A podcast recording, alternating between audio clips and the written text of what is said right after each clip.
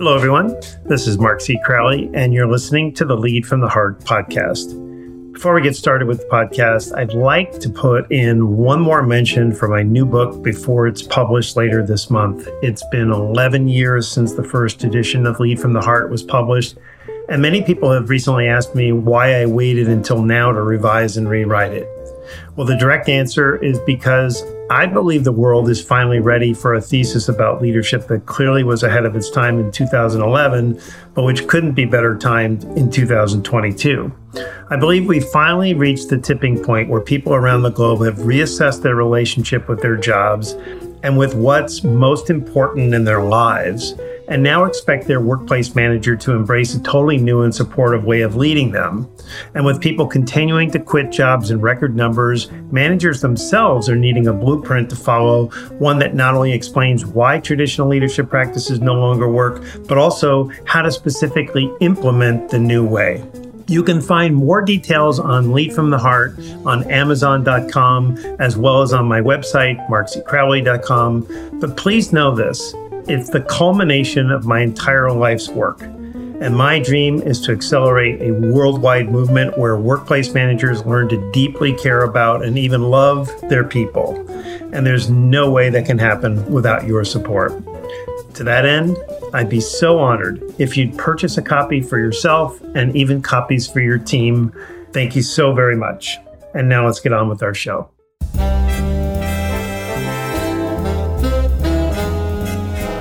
Over the course of his career as a professor at the prestigious INSEAD Business School in Paris, Nathan Furr has interviewed many of the world's greatest entrepreneurs, including Jeff Bezos and Elon Musk. And along the way, he made the wild discovery that rather than being scared by uncertainty, they all seem to thrive on it. And this influenced him to ask the big question: how might the rest of us learn to embrace uncertainty at a time when modern day life is proving to be at its most ambiguous and unpredictable? During the pandemic, he and his wife, Susanna, wrote the new bestseller, The Upside of Uncertainty, a book that offers extremely powerful ways of approaching all the uncertainty in our lives and shows us how to treat it more as a friend than as a foe. One of the bedrock ideas is while uncertainty in life can be both uncomfortable and stressful, very little that has moved our own personal or professional lives forward has happened without change and an element of risk. And so their book is fundamentally upbeat about finding possibility in uncertainty and showing us how to successfully deal with it rather than trying to control it. As you'll hear, the Furrs tapped into neuroscience, psychology, innovation, and behavioral economics to develop a four-stage toolkit to help people overcome the fact that mankind is hardwired by evolution to fear uncertainty. And as we all know, leaders who operate out of fear around uncertainty generally don't perform all that well when life or an important project don't go as planned. Lest anyone doubt that living with uncertainty is on the rise, Professor Furr points out that the World Uncertainty Index, created by economists at Stanford University, shows that uncertainty has been steadily rising in recent decades. He also quotes the former CEO at Ben & Jerry's Ice Cream, who says, quote, "There is ambiguity and paradox everywhere. And for people who like the linear route forward, life is getting harder and harder in any field," unquote. I hope you're ready to learn some great ways of minimizing the stress and strain that comes with uncertainty. And with that, let me please welcome you, Nathan and Susanna Furr, to the podcast. Thanks for having us. Yeah, thank you. Nice to meet you.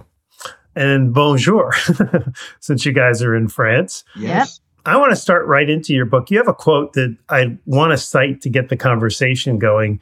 You mentioned organizational theorist Carl Weick, who says that people act as if events cohere in time and space, and that change unfolds in an orderly manner.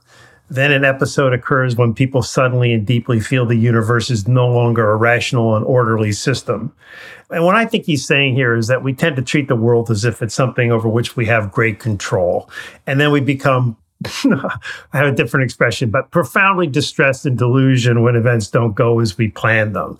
So my first question for you is, why do we all choose to live under the illusion that life and the universe overall isn't ambiguous? I think because it's easier that way for us. So, you know, Carl Weick was a very famous theorist, and I think what he's really highlighting there is that it's this shocking event that reveals the true nature of the world, which is it's always changing and that it's always uncertain. And so we are wired to be afraid of uncertainty. So we want to try to avoid that uncertainty. But the truth is that, you know, it's not such a bad thing that the world is uncertain, because what it means is there's a great possibility of change. There's a possibility of new. And I think all of us, even though we intuitively want to pretend like things are within our control and things aren't changing, they're not really in our control. And when you kind of realize that, it's this kind of moment of maybe a little bit of peace, in the sense that you're like, oh, so if it's not in my control, then I don't have to like force it. I don't have to make things happen to be successful. In fact, really what I've got to do is show up and be ready for the uncertainty and find the possibility that's hidden in it. You said we're wired to fear uncertainty. So why are we wired to fear uncertainty? And is your prescription to unwire ourselves to uncertainty and fear? Yeah, well, we have to think about, where do our native intuitions and instincts come from? So if you talk to neuroscientists, some of my collaborators are neuroscientists, and they will tell you that when we observe the brain, when it encounters uncertainty, we have a reaction, and it makes us feel anxious. And I think we were wired by evolution to be that way, because think 100,000 years ago, there wasn't a great deal of benefit to, say, going 200, 300 miles away from your home. There just wasn't that much possibility out there. And so we were wired to stay close, stay at home, stay safe. But what's happened is that our world has fundamentally changed. It's safer in terms of, natural dangers. There's no kind of wild predators out to get you, but it's also radically more full of possibility. So the way that we've used technology to create a world that's connected, where the barriers to create and transact and interact have all come down. In fact, we live in a world that's really dynamic and changing, and there are massive benefits to going outside of our normal boundaries. And so I wouldn't say that we can necessarily unwire what evolution has given us, but more that we can learn that this wiring isn't maybe something to be trusted, that there is big possibility on the other side of uncertainty. And so for me, that's the big insight, is I've always been so curious about uncertainty. And it was this realization that every possibility that you or I or any of us really care about, every achievement we've made that's significant, if you look back, before that achievement, there was a lot of uncertainty that you had to pass through. And so the core idea is this: uncertainty and possibility are two sides of the same coin. That's very clear. And I want to go in a different direction just in response to that. Something that you triggered in me is, as we think about the pandemic of the past 2 years caught, I mean, obviously there were people predicting that this could happen, but when it happened and we were all shuttled back to our homes to work and didn't know when it was going to end, and spending a lot of time in fear and worrying about whether or not we're going to get toilet paper and all that kind of experience that we had, it's led to, or coincidentally has led to, a real spike in mental health, anxiety, depression, those kinds of symptoms. And I'm wondering if you both think that there's a connection there. So in other words, we think the world is in our control, and then when it stops being in our control, that creates a certain sense of anxiety. Do you think that's contributed to it, or am I just completely off base? No, I think it's absolutely contributing and connecting there. We actually have a son who really experienced a really severe episode of depression and mania during this, and we could see how it literally just played out from over that first year of the pandemic. It just worsened. And I think what's interesting to realize here is, why is it happening to us? And I think when we believe that we're in control and then all of a sudden we're not, it's so much more existential. There's this moment of, okay, if I don't have control right now, when am I going to get it? And if we don't take steps, because actually our son was seeing therapists and having help, but if we don't take steps to really embrace that human phenomenon that we were all facing, and I think for the people who did practice emotional hygiene, which is one of the toolkits in our book under the sustain arm of the first aid cross for uncertainty, which we can talk about later. But if we don't practice real significant daily emotional hygiene, we tend to feel like something's wrong with us. We take it personally. That's what our son did. He started questioning every single one of his talents as being useless or pointless or lame. He couldn't see the joy because he wasn't getting to even do the art that he loves to do. The studios were locked. The cafes were closed. We were in lockdown in France, which meant 6 p.m. curfews. You know, all of those beautiful things that kind of give us meaning were really stripped from our lives. And I think that that's one of the huge things is we take things personally, and then that's a slippery slope to some significant depression. You know, if I were to bring this back to the core thesis, though, of the book, the core thesis is very simple, and it's that we live in a world of increasing uncertainty, but very few of us have been taught the tools to manage that. And when we don't have good tools, we tend to engage in these maladaptive behaviors. And so it's nobody's fault. I mean, maybe you had better parents than I did or a better school, but I certainly didn't learn how to navigate uncertainty. But there's really great research that shows that people who do are capable of navigating the unknown. They're better at dealing with change, with the unexpected. And, you know, so there's these literatures, for example, in fields like ambiguity tolerance, uncertainty avoidance, resilience, and all of them show very clearly that people who have learned to navigate uncertainty are better entrepreneurs, better leaders, better when change comes. So to me, it really, I think what the pandemic highlighted was the importance of learning how to do this. I mean, this was a project that started long before the pandemic, but I think the pandemic taught us all, oh my gosh, we haven't really been given the tools to navigate a really uncertain world. Well, I don't think that we even have the understanding that we've fully embraced that the world is not within our control. That's a complete illusion. And so we plan, we organize, you know, we think through the details of things and we say, okay, then everything's going to go according to Hoyle. And then when it doesn't, I think we're mystified. You know, this is what the game of golf is about. Go out with somebody and play golf with them and, you know, they'll hit a bad shot and they're looking at you like, can you believe this happened? And I'm like, yeah, that's what happens here, you know? Mm-hmm. So this is why I wanted to have you both on, because I'm really fascinated about this whole idea from a leadership standpoint. If you realize that your plans aren't going to be executed the way you envision them, if you just understand that going in, then you're much more receptive to, okay, then let's respond to what happens versus cursing the gods and saying this shouldn't have happened and wasting all that energy. So before we get any further, I do want to go back and ask, Susanna, if you could just pin down what you mean by practice daily emotional hygiene. Since you brought it up, it's important that we nail it down. Yeah, well, I think it will look different for everyone, but it's actually an idea that we took from Guy Winch, who's a psychiatrist and professor at NYU, but he gives a brilliant TED Talk about this idea. And he starts by explaining that physical hygiene wasn't always something we did. And the minute we did start washing our hands and brushing our teeth and cleaning out a cut, well, our life expectancy went way up. And so emotional hygiene is just looking at a wound, cleaning a wound of an emotional type. So when we get our feelings hurt or when something goes wrong, it could be a small thing even, or it could be a huge thing. When there's something hard, you know, a relationship that ends, often humans tend to make the wound worse, which is something we don't do with physical hygiene. Even before we were washing our hands, we weren't purposely trying to infect ourselves. But he points out that often when something goes wrong, we just immediately attack ourselves saying, of course, I'm so hideous. Why would this person like me or want to spend time with me?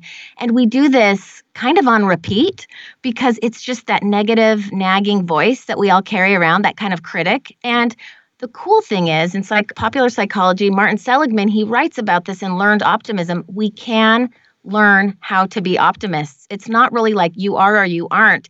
It's more an explanatory style. And so emotional hygiene is daily kind of waking up and going, gosh, how do I feel today even? Oh, I'm still worrying about what happened yesterday. Okay, let's see. What can I do about it? Is there something I could do? If there is, do it and then move on. If there isn't, move on right now. And find ways to feel, you know, comforted. So there's a lot of ways. I mean, I could go on about emotional hygiene for 1 hour alone because it is really, really crucial. I understand. It's helpful to make sure that I'm always sensitive to people listening thinking, oh, I wish I understood what that meant. So I just wanted to take a moment and digress into that. And you did a very good job of explaining it. And I totally agree with you.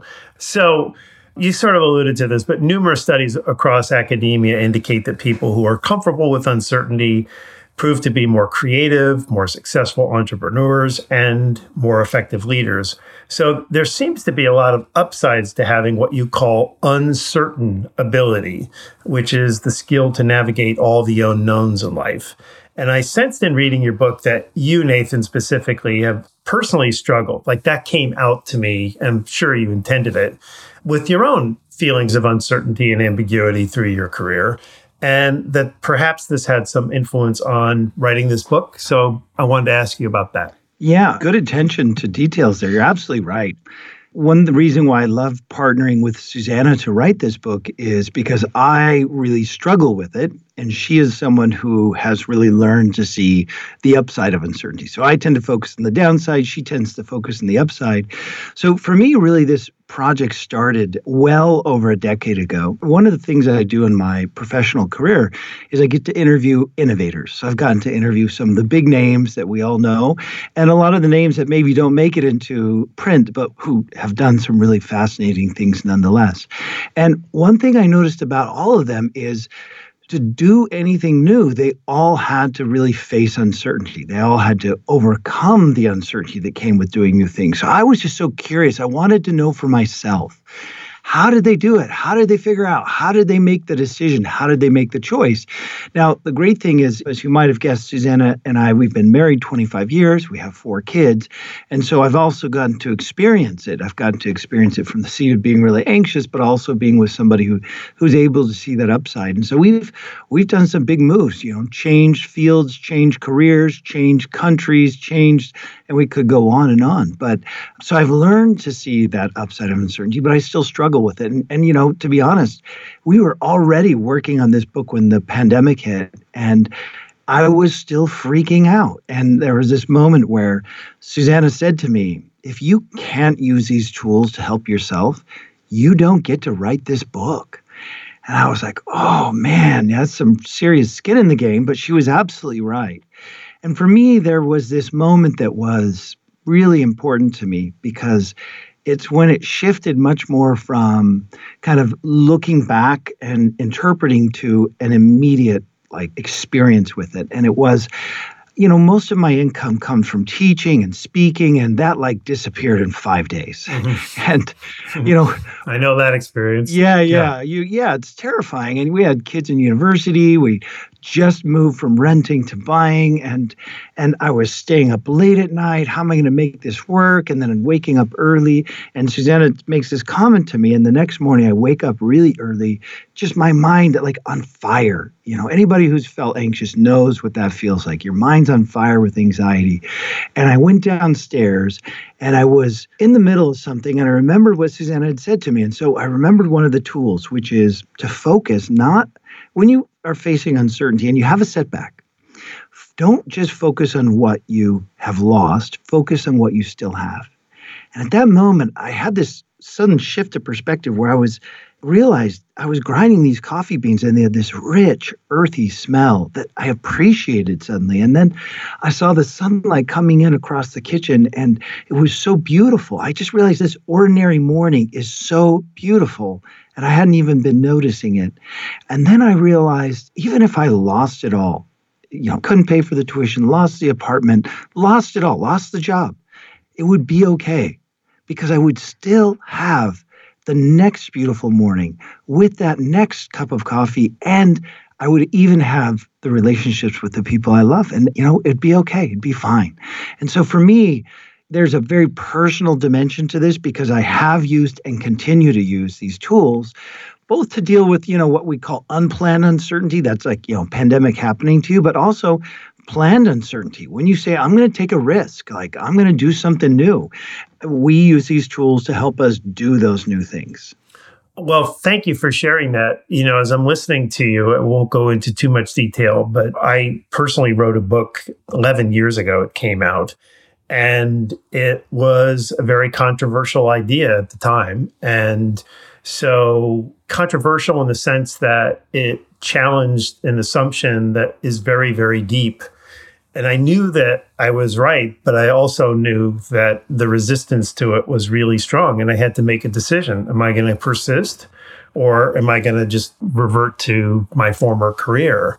And so it's really taken, and my audience knows this, that it's taken a decade for the world to see that everything that I wrote 12 years ago was accurate. Mm. So there were times where I didn't want to go on. Like, this is too painful. This is not enjoyable. This is not being rewarded in the way that I would want it to, in the sense that I believe that this could really be transformational, and it was being resisted in the business world. In other areas, in education specifically, it wasn't. But there was enough pieces along the way to keep me going and encourage me to keep going. One, just being that I believe fundamentally in what I was saying.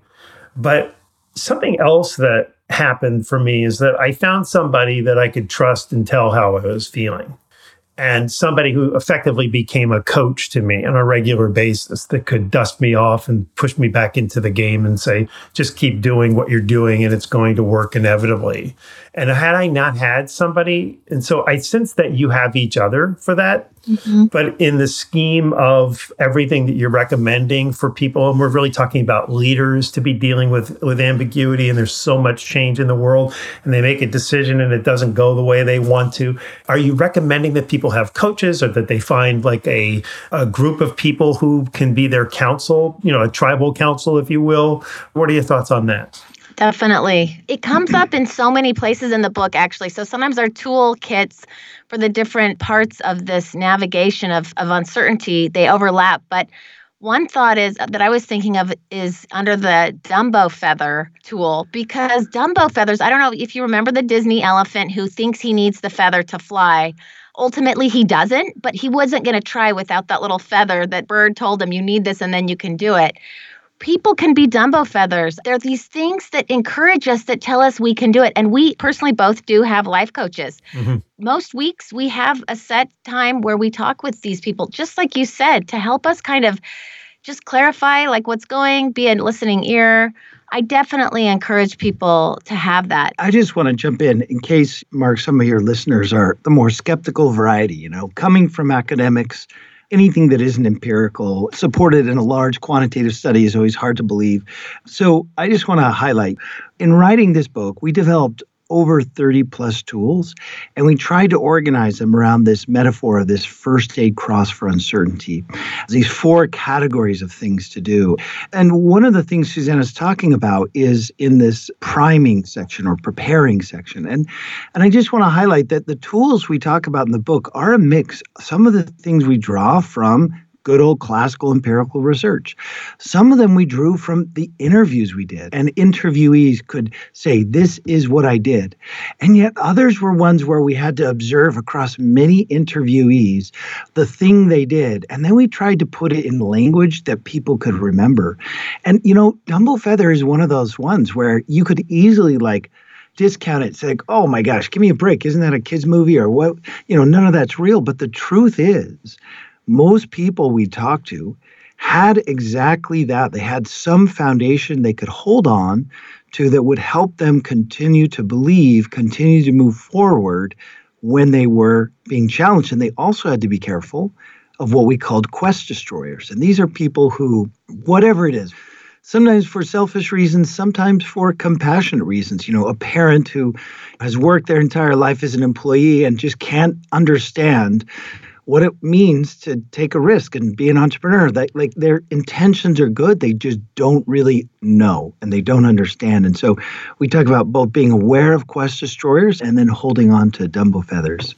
Yeah, I think we've had enough conversations in this podcast where people are less skeptical, where there isn't data, if there are stories to support it. You know what I mean? So, but you have the data. And speaking of data, you mentioned that economists at Stanford and the International Monetary Fund, interesting combination, believe that uncertainty has been rising steadily over recent decades. And I didn't understand that. Like, how can uncertainty be on the rise? Well, yeah, great. So just if people want to look it up, it's called the World Uncertainty Index. And to be clear, it only measures economic and political uncertainty. And so since the 1990s, it's been on a fairly consistent increase, of course, with ups and downs. So how could uncertainty be on the rise? There has to be some driving force. And I could name many of them, but to me, the number one driving force is the role of technology. And that is, it has brought down the barriers to create, to transact, to connect, to interact, to invent. So that today, it's easier than it ever was to create a new business, to communicate, to get something done, which means there's 7 billion people in the world where it's potentially possible we could all be creating. And that creates this kind of wild environment, so to speak, where you have tens of millions of startups being founded every year. And those startups, some of which succeed, rise up to challenge large corporations. And there's other driving factors. So, for example, one thing we know about innovation is it really comes about by recombining ideas. Well, the good news is the more people who can participate in the world through education and through work, there are more possibilities of recombining ideas. And so I just think we're on this trajectory of that feels very uncertain. But to me, there's a very optimistic side of it, which means there's also possibility tied to it. Now, I want to be careful. We both do. We recognize there are downsides to uncertainty. And there are some kinds of uncertainty, say wars and pandemics, where it's mostly downside, right? We nonetheless are able to pull out some upsides. But I tend to get really excited about all the possibilities that come about because it's easier to create and connect and transact. So I get really excited about those, and I tend to focus more on those. So you just sort of listed some uncertainties. Pretty much every economist is predicting that we're going to have a recession here. And some are predicting, one of the top CEOs in the world basically said it's going to be Armageddon here soon. So laying out the premise that we're heading for a very serious recession. I don't know that we are, but let's just assume that this is on people's minds and it's being reinforced by exceedingly high gas prices and massively high inflation and a war that's keeping us from getting food. All those kinds of conditions are creating stress, but they can also create a sense of anxiety about the uncertainty of where things are going. So let's talk about what tools you recommend. How would you advise people listening to this to start thinking about, and to use your language, reframing even, how this could affect them? So, yeah, I think it would be helpful at this point to kind of explain these four arms of this first aid cross for uncertainty. So again, core idea, we can develop the ability to face uncertainty, or what you said, uncertainty ability. There are four categories of tools that can help us. Number one, reframing from loss, that uncertainty is a source of loss, to that there's a possibility hidden within it. Number two, priming, like how you might prime a wall to paint it, or prime a pump to get water out. There's ways you can prepare in advance so that you're less stressed. Doing, there are ways to take action reinforced by some really great evidence and research that lead to better outcomes in uncertainty. And lastly, sustaining. And you've heard us talking a little bit about this idea of sustaining yourself through the difficult emotions that come with especially unplanned uncertainty, but also setbacks and challenges. Obviously, the reframing and sustaining are a little more cognitive in nature, and the priming and doing are a little more action-oriented in nature. But when we think about sustaining and reframing, number one, reframing is an interesting one if you want to talk about like a global recession or something like that, because number one, it's true. If you actually look at some of the evidence, many of the best startups are founded in downturns. So I will just leave that out there. And I want Susanna to get a chance to explain, but I wanted to say something about sustaining. So one of the tools in the sustain arm is what's called the worst case scenario. It's actually a tool that therapists actually often use to help people who are in distress. And it's that as human beings, we tend to think in very binary terms. That means everything's going to be okay or everything's going to be Armageddon, as you put it. And then we tend to not really touch or unpack what that worst case scenario is. Instead, we worry about it and we feel anxious about it instead of actually walking that worst case scenario all the way through. So let me give you an example. This is another tool I used when I was stressed about the pandemic. I walked through the worst case scenario and I said, okay, so what would happen if I went bankrupt and I lost my job? Well, is it true that like I would have no work at all. Well, probably not. I mean, people still, want to learn and things like that. So, I might lose my apartment in the city. So we live in Paris, France. We're very lucky. But, I might lose my apartment and, the kids might have to pull out of university or go somewhere where it's for free. But what would happen? We could probably move to a small town, maybe somewhere near the coast that's not too expensive. And maybe we'd have a little bit quieter life where we'd have a little more time to read and write and do the things we want to do. And every once in a while, I do some teaching gigs and make ends meet. And all of a sudden, like that worst case scenario didn't sound so bad. In fact, I almost kind of wanted to go live that life. And so I think that's one of the really important things is to sustain yourself by using these tools. Maybe I'll let Susanna jump in here and tell you a little bit more about either reframing or sustaining. Yeah, well, I agree that this is a very strange time. And, on a lot of these interviews, people have asked us, so what do we do about all this chaos that's happening? Because, if the U.S. is having a lot of other political strange things happening. And I think it's really terrifying for people. But globally, we do have these massive shifts right now. And I think that, like Nathan said, if we can figure out what is in our control and what's not, that's a reframing exercise. To really stop and say, what can I do about this war? Really for me, it comes down to how can I help my own kids have less distress? Like I start local. I start with my own family. They get so sad. I mean, unfortunately, they're not seeing it as much anymore. And the war isn't being covered as much, which it should be. But we're just worrying now about gas prices and all these things that aren't really heart space questions. And so I think we really need to become more human when things are really dire, because that's going to be the only thing that will save us, to be honest, is not competing and fighting for resources and toilet paper. We need to start feeling like, hey, we're all in this together. And that will be the only hopeful thing. And when a CEO is saying it's going to be Armageddon, I feel sad because to me, that's not leadership. Is he's hoping that he gets to be the one that predicted some big thing. I mean, even if it is, how does that help anyone? That's my question. Yeah, and maybe let me give you another example of CEOs and framing. So reframing, what is it? So there's a deep body of psychological research in behavioral economics that shows the way you describe something affects how you think, decide, and act. So very famous Nobel Prize-winning study by Kahneman and Tversky in which they offered people a treatment to a disease. And to simplify it, one treatment has a 5% chance of failure, the other a 95% chance of success. Even though they're statistically identical, we all want the success because we are wired to be loss-averse, and gain-seeking. So that translates in an important way because if uncertainty and possibility are two sides of the same coin, if when something happens, we focus and frame it around the uncertainty, we're all going to be freaking out. And we saw this already. I saw many leaders during the COVID pandemic say things like, this is the worst thing that's ever happened to us. This is worse than the Great Depression, et cetera, et cetera. And lo and behold, people in those organizations were freaking out.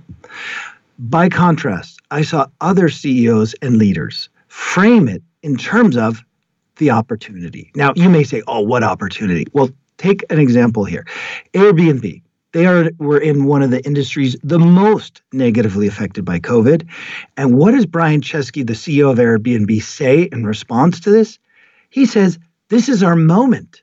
This is our chance. Great companies are forged in moments of crisis. This is our chance to show we're one of those great companies. And I think not only did they make it through that, they even shifted their focus to, they were able to pivot quickly to offer different kinds of rental. So people wanting to get out of the city, for example, but also they were able to help the most vulnerable members of their platform, these kind of super hosts whose kind of whole living was revolved around Airbnb. They actually created a little fund and offered those folks grants to help them get through a hard time. And I just think, again, a recession. Again, I feel sorry for she or he or whoever it was, who says this is going to be an Armageddon, because what does that do? It just gets everybody focused on the negative. And there's even empirical research to support this. Companies that are at threat of being disrupted by a new technology that frame it instead in terms of the opportunity are the ones who are able to adapt. Barnes & Noble and Borders. Two book companies both equally threatened by the rise of Amazon.com. Borders frames it more as a threat. Barnes & Noble focuses more on the opportunity. And lo and behold, Barnes & Noble has managed to find a way through a very challenging business model attack or disruption. And so I hope that as we go into it, again, we all acknowledge the downsides. There's no doubt about that. But the way through it is to focus on what are the upsides? What are the possibilities? And by the way, everybody listening, you have already developed uncertainty ability. You know this because you went through the pandemic. And I know you can say, here were some of the good things that came out of that experience. I really appreciate you both punctuating that. The whole idea of focusing on what are the possibilities here versus, how are we not doomed? Mark, I just wanted to add, I really do feel like, even though I was talking about heart space and being loving and all that, I really do believe that under the prime category of tools, there are things that you can do. So like knowing what your riskometer is, that's where each person can chart, like what are the biggest fears? What are the aversions that you have around risk? What are the affinities where you naturally just think, I could do that? Get together as a family or as a team, an organization, and be like, okay, if these things happen, who's going to be able to lead us out of that? So that's one thing. But doing things from your values and not just making up random goals like we're going to get through this war and have no debts, or, don't make up dumb stuff that isn't in your control. Think about what can I do, even in families. Okay, how can we drive less? Let's make it fun. Get on the frontier of having entertainment that's in your backyard. Like, we can take little steps, and it feels empowering to figure out where can we make a change. Because when we just hear like we're all going down, it literally, our brains hate that. And we will just be all depressed and like, we won't be useful for anything. So we really do have to keep our spirits up by recognizing where can we do something and where can we not, and then forget where we can't do anything and have fun with the stuff we can. I mean, that's the big leadership takeaway, which, obviously underlying all of this is making us better leaders. And that is the takeaway, especially if you've got a doom and gloom boss, we're screwed. We're never going to meet our goals. The whole team is going to sink. So I think we know that intuitively. But when we get under stress and we get into a moment of uncertainty, we've all been around people who are yours and kind of just bringing everybody else down. It was interesting. Jane McGonigal happened to, I don't know that she anticipated the pandemic, but she nevertheless, prior to, had a group of people where they did an immersion, and she basically said, okay, here are the circumstances. We've now been faced with a global pandemic, and everybody is saying this is going to be the worst thing ever. What do you do? And so the people that actually spent the time thinking through how do you navigate through this, they didn't know that a real pandemic was coming.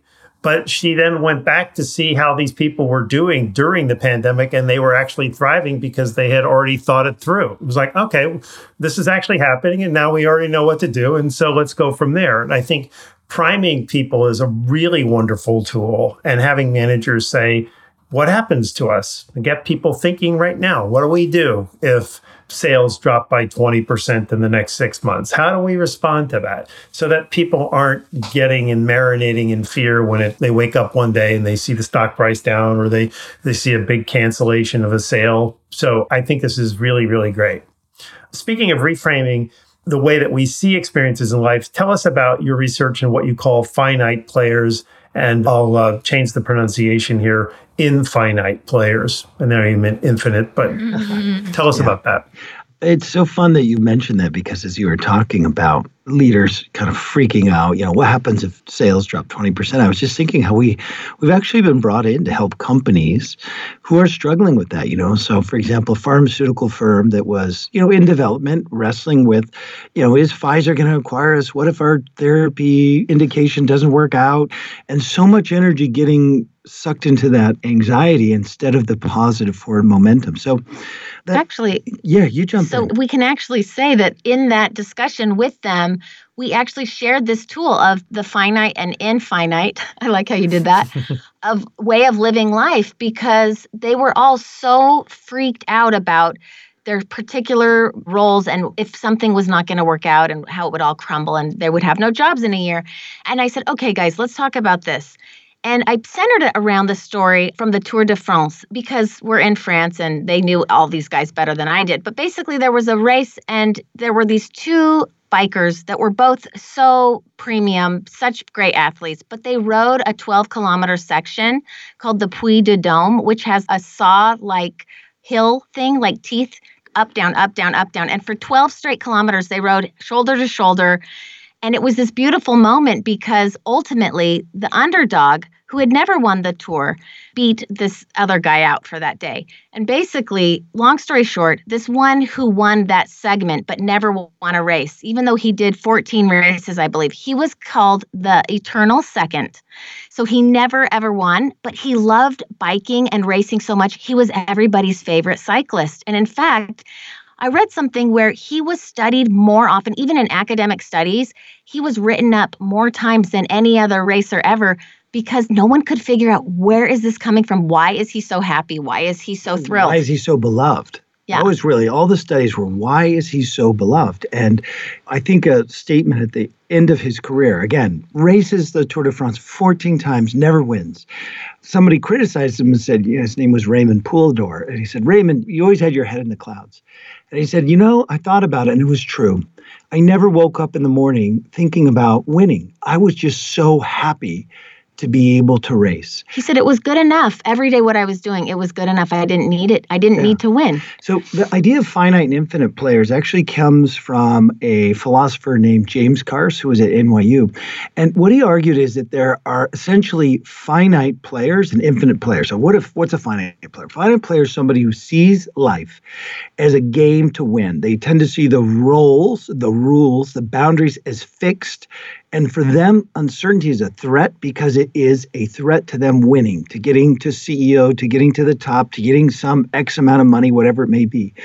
And he really kind of paints a picture of how life is, at the end of that game is not very fun for those folks. But by contrast, there are other people who tend to see the world in more infinite terms, and that is the boundaries and the roles and the rules and even the purpose of the game are all there really to be played with for the joy of playing the game. And so that Raymond Poulidor is a great example of someone. For him, the race was about the joy of the race. And so I think this finite infinite game is really useful because what we help this pharmaceutical company do is to focus on what are the other games we could be playing? What are the other ways this could work out? Like, so for example, what if Pfizer doesn't acquire you, but what if another company did? Or what if you find another treatment indication that does work out? Or what if it doesn't work out? Think about if you put your heart and soul into this development work, the skills that you might develop, the credibility you develop, which could lead to your next role. Get focused on the joy of playing the game, the fun of the game, the energy of doing things well. And you know what? The rest will take care of itself. And you don't have to win to be the most beloved cyclist in the Tour de France. And you don't have to win in these traditional terms to be the happiest or most productive or most inspiring person in your workplace or leader around you. And you don't have to win to survive. I mean, I think at the end of the day, sometimes that's how our brains are wired is like, if I don't get this, I'm dead. And that's where you have to walk through and go, wait a second. And, you know, it's fun because these pharmaceutical people started talking. They knew more about this race than I did. But they're like, oh, yeah, that's so true. And then they were like, we should be having more fun together, guys. Like, because they get kind of competitive even within their own teams of like, whose idea is going to work. And anyway, it's a really, really great reminder. And we use this in our marriage. We're like, okay, how do we be more infinite right now? And it's kind of fun because then you're like, okay, what rules do you want to break? You know, it really expands like what's possible. One of the strong recommendations you make is to expand our curiosity, to accept that life is fluid, to appreciate that what's happening in any given moment is almost always new. And I suppose that overconfident leaders lean into rigidity to make themselves feel more comfortable. Like, we've made our plan, this is the way we're going. And you talk about cognitive flexibility. And I just think this is such a great topic. So tell us about that. Yeah, actually, it was the topic of my dissertation. Oh, really? So, yeah. I did my PhD at Stanford. And there was a kind of a perspective that came out of Stanford called population ecology. And what it argued is that firms don't change, organizations don't change, they die. And they're just reborn, you know, new organizations are born in their place. And it's drawn from, of course, this biological metaphor of how populations of plants or animals kind of rise up and expire over many centuries. But the funny thing about that is it just felt intuitively wrong. And when I went out and interviewed entrepreneurs and innovators, it was like such a mismatch with what they did. I mean, great entrepreneurs and innovators changed all the time. I mean, if you look, for example, at PayPal, they changed their business 8 times before they figured out what was the right business. And so what I really became curious about was this idea of how is it that we update our mental model of the world around us. And what happens, you're right in the sense, this danger that leaders have, experts have it even worse. So there's some work that highlights, and I've done some work on this, it shows that expertise is a valuable thing. It's a good thing, right? But it is also very dangerous because we engage in this, what's called cognitive entrenchment, where we tend to ignore evidence that is contrary to our own perspective. In fact, there's a wonderful study that looked at the near misses for a Nobel Prize breakthrough. So this kind of mRNA technology, and they were looking at who are the scientists who were really close to making the Nobel Prize winning breakthrough, but didn't make it. And what it was always this cognitive rigidity, which was they ignored anomalies in their data, they ignored voices from outside their field, and they ignored the voices that said they should go a different direction. So it was very clear these liabilities of cognitive rigidity. By contrast, cognitive flexibility is being able to update based on new information coming through. Another way of saying it, you mentioned Carl Weick. Carl Weick, this great organizational theorist, he talked about the attitude of wisdom, which was believing in yourself and your idea just enough to take action. Because let's be clear, uncertainty is probably the best antidote to uncertainty is to take action. But doubting yourself just enough to listen to other voices that might be pointing you a different direction. Now, that doesn't mean listen to every voice. The first person that says, well, that's stupid, why would you do that? That's not what you're listening to, but you're listening to those voices that are credible, that are informed, that are really actually pointing you towards a different direction. And yeah, I have many stories of this. I don't want to talk your ear off, but I can say we have some great empirical evidence that shows that, you know, for example, I study this in the solar photovoltaic industry, that the teams, the companies led by leaders that had this cognitive flexibility were better able to update their technologies, to stay at the technology frontier and to survive in a very turbulent industry. Stay curious and stop defending one's own position is pretty much your takeaway, right? Yeah, it is really, I mean, I want to repeat this attitude of wisdom because here's the thing, like if you're doing something new, like you talked about the book you published, there's no doubt that people are not going to understand it fully, or you're going to have naysayers, you can have critics. And so you have to believe in yourself enough to move forward, but you want to listen to the handful of voices that are well-informed that say, maybe you should change it this way. You know, so a great example of this is I interviewed an entrepreneur named Mike Cassidy. The guy has created over $1 billion in startup value. And he talked about co-founding this company called Ultimate Arena with this gentleman named Thresh. What a name, right? Well, that's his gaming name. He's the world champion of this first-person shooter game called Doom. And Ultimate Arena was this idea where you could come together with people you don't know, put a little money in a pot, shoot them up, and whoever wins gets the money. And Thresh was really good at, like, beating the bushes to get new players to join. And so, like, overall, like the number of users was going up. But Mike was really digging into the data and saying, I don't think something's not right. People are leaving. So he went and interviewed these people who are leaving. So why are you leaving? Why are you quitting? And they're like, it isn't fun. It's like a bully who I don't know is stealing my money. That's not what I want to do. I want to meet friends and play. And so anyway, Mike Cassidy came back to the engineering team at Ultimate Arena and said, we've got to change direction. And at least half the team refused. They would not see it. And so what in that is the attitude of wisdom? It is that the voice of the customer is there telling you, this isn't what I want. That's a voice you need to listen to. Or somebody who says, you know what? That's a cool idea, but have you thought about X? If you hear that X 3 or 4 times, you should probably think about X, or at least see how it plays into your idea. And just because somebody says, Mark, if you said to me, Nathan, I don't believe anything you say, I believe uncertainty only has downsides, I would say to you, well, Mark, you're right. Uncertainty has some downsides. but it also has some upsides. How do we tolerate the tension between two ideas possibly being true at the same time? Ooh, that's interesting. I read them this morning before we started talking, 14 pages of notes from your book. And when I was done, I realized, okay, no matter what questions I want to ask, I'm never going to get to them all. But there were two that stood out that I want to go into with you. And the first one has to do with constantly experimenting as a means to defining what works and what doesn't in a way that doesn't have to carry failure. Because I think we're so failure averse. And I can tell you, having had a long corporate career, the higher I got, the more risk averse people above me were. And so they were less willing to try things, and they were harder on you if what you attempted to do failed.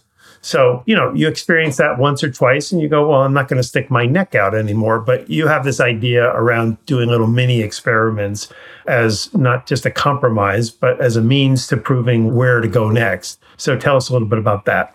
Well, so I love the idea of pivots. I know I did not get a PhD at Stanford, so I did art history master's, and I'm kind of in the textile industry. But one thing I loved about being at Stanford when Nathan was doing his PhD, I started a clothing line.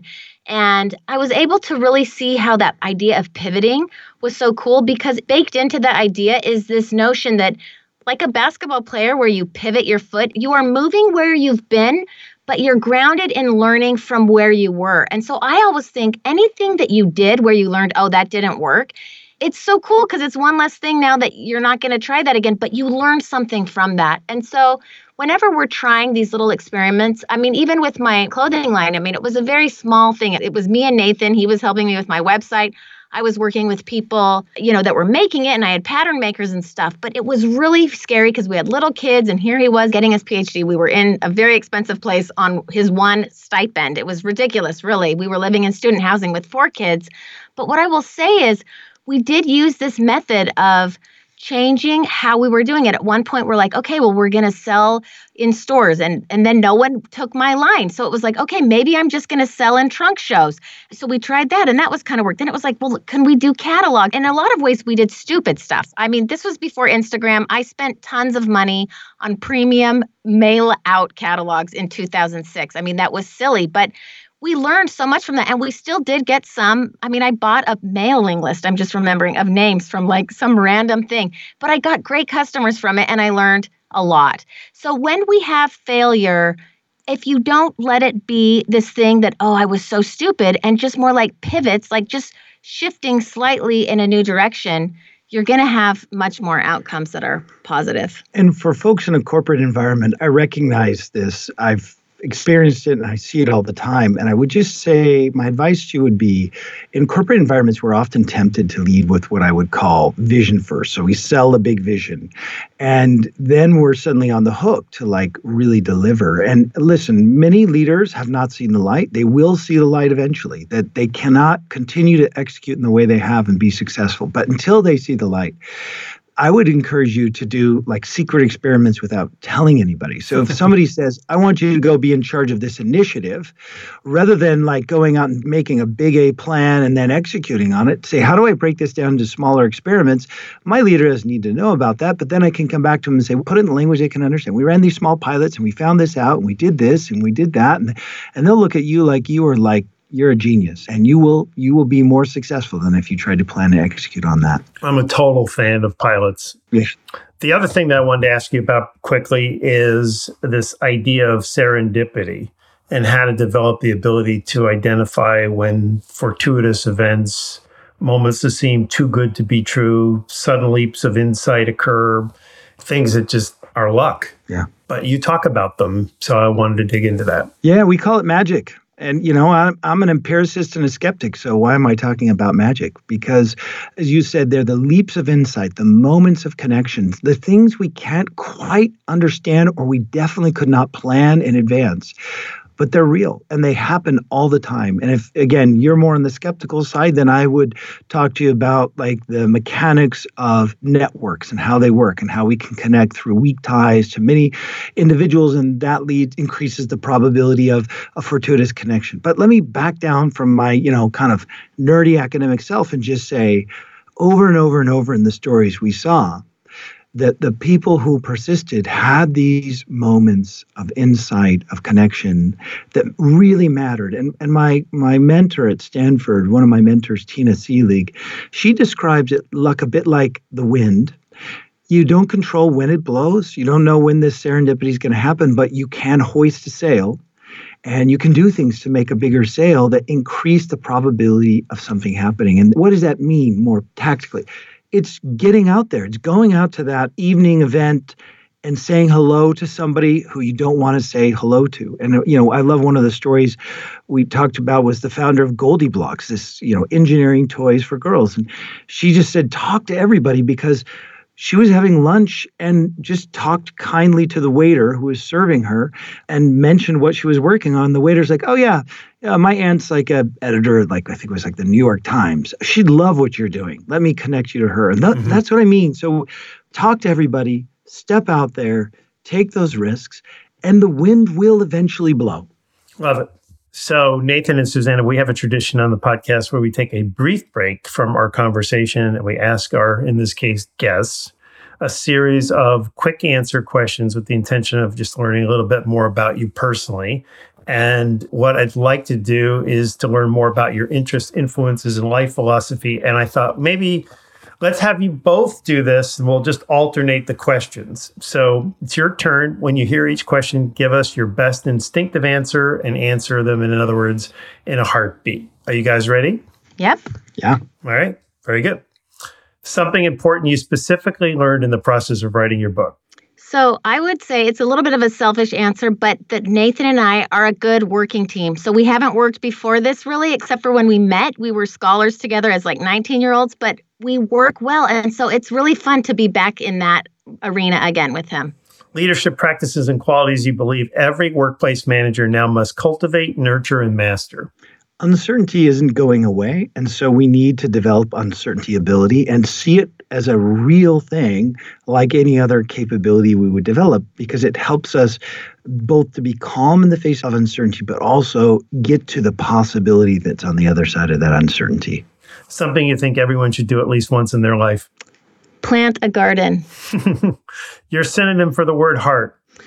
For me, it's earnest. It's a wholehearted, disciplined, mindful, action-oriented approach to life and work. It's doing the work for the sake of doing it well. One subject you believe all workplace managers would be wise to bone up on?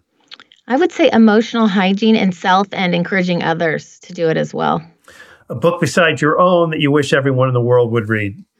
The Colossus of Maroussi by Henry Miller. It's a beautiful, euphoric exploration of what really matters in life. Wow. Prediction about the future you're pretty sure will come true. I don't have any predictions, but I think the truest thing is that to love and be loved is the greatest gift. Quality you admire most in other people? Contrarians. And Susanna's a contrarian. I love it. Because they challenge our assumptions. They help us see things in new ways and question what we all believe is true. Maybe it's not true. You sure about that? No, I'm just kidding. I like you, Mark. Trait that destroys the most leadership careers? I would say arrogance. It's the number one answer. Completely number one answer. So, and yet there's still arrogant leaders out there. Skill improvement you're working on right now? Not being arrogant. That comes to mind. Yeah, yes, that's true. But also I would say I'm constantly asking, what's the infinite game I could be playing now? Often with Susanna's help to remind me to ask that question. And a perfect question for you, Susanna, your strategy for maintaining strong mental health. So I guess I can't say it enough. I do, daily emotional check-ins and life coach sessions, those two. Not daily life coach sessions. No. Weekly or even monthly. But letting yourself have those, And then finally, Nathan, something you teach at INSEAD in Paris that makes you unique amongst other top business schools. Well, number one, I teach The Upside of Uncertainty, or how to develop uncertainty ability. But number two, I really teach the whole spectrum of innovation in established organizations. So how do we get ideas? How do we test ideas? And how do we build a culture of innovation? And that might sound simple, but many people have a very narrow answer to that. But I have a really broad focus on all the people, process, leadership, culture, structure, governance of that. So I think that's pretty unique, the how of getting it done. Yeah. Well, thank you for going through this with me. That was fun doing the tag team here. So thank you very much for going through that. Yeah. Thank you. Mark. That was fun. Before you guys go, I want to give you the floor and ask if there's any information in the book that we didn't discuss that you think would be especially important for and helpful for our leadership audience to hear from you as we say goodbye. I think we didn't touch on as much the tools around how to take action and how to do things that are uncertain. And one of my very favorites is this idea of activating and unlocking the potential of something. And what's really cool about it is there's lots of great stories, but basically it came about because Nathan, when he was first trying to figure out how to talk to managers and leaders, he was saying, we're going to manage uncertainty. And they would say, I love the topic, but I don't like the word manage. And really, it came down to this idea that was so obvious, you know, as we worked on it more, but kind of this idea that you can't really control it. It's pretty unwieldy. And so when we recognize this other idea that uncertainty actually has potential kind of already baked inside of it, there are potential possibilities that could happen. And clearly, whoever's working on that project or that uncertain thing will unlock something different. But the idea that it's basically inherently maybe already within there, like a little nugget, it's a cool thing to think about as individuals. What is something I'm facing? What potentially is already there that I could unlock and activate? I love that idea. Great. Nathan? Yeah, I would just say for leaders, it's absolutely possible to develop this as an ability in organizations. There are organizations we are aware of and that we talk to that actually hire for this and train it. But it really starts with you as a leader who doesn't have this uncertainty ability, can't lead others through it. So I think the place to start is with yourself. And my number one takeaway would be, you know, rather than being afraid of uncertainty, how do I ask for any uncertainty I face? How do I transform that into a possibility? And that's the moment of what we call transilience. It's beyond resilience. Resilience is, you know, taking a punch and staying standing, but transilience is letting uncertainty make you stronger. I love it. Possibility thinking. We'll leave it there. Thank you very, very much for doing this. Congratulations on your book. It's very rare that a husband and wife would write a book together. So congratulations on pulling off something that I think is really, really helpful and informative. And on behalf of my audience, thank you so very much. Thank you. Thank you, Mark. Before we go, I will leave you pondering this quote from former podcast guest Herminia Ibarra. She says, "The paradox of change is that the only way to alter the way we think is by doing the very things our habitual thinking keeps us from doing."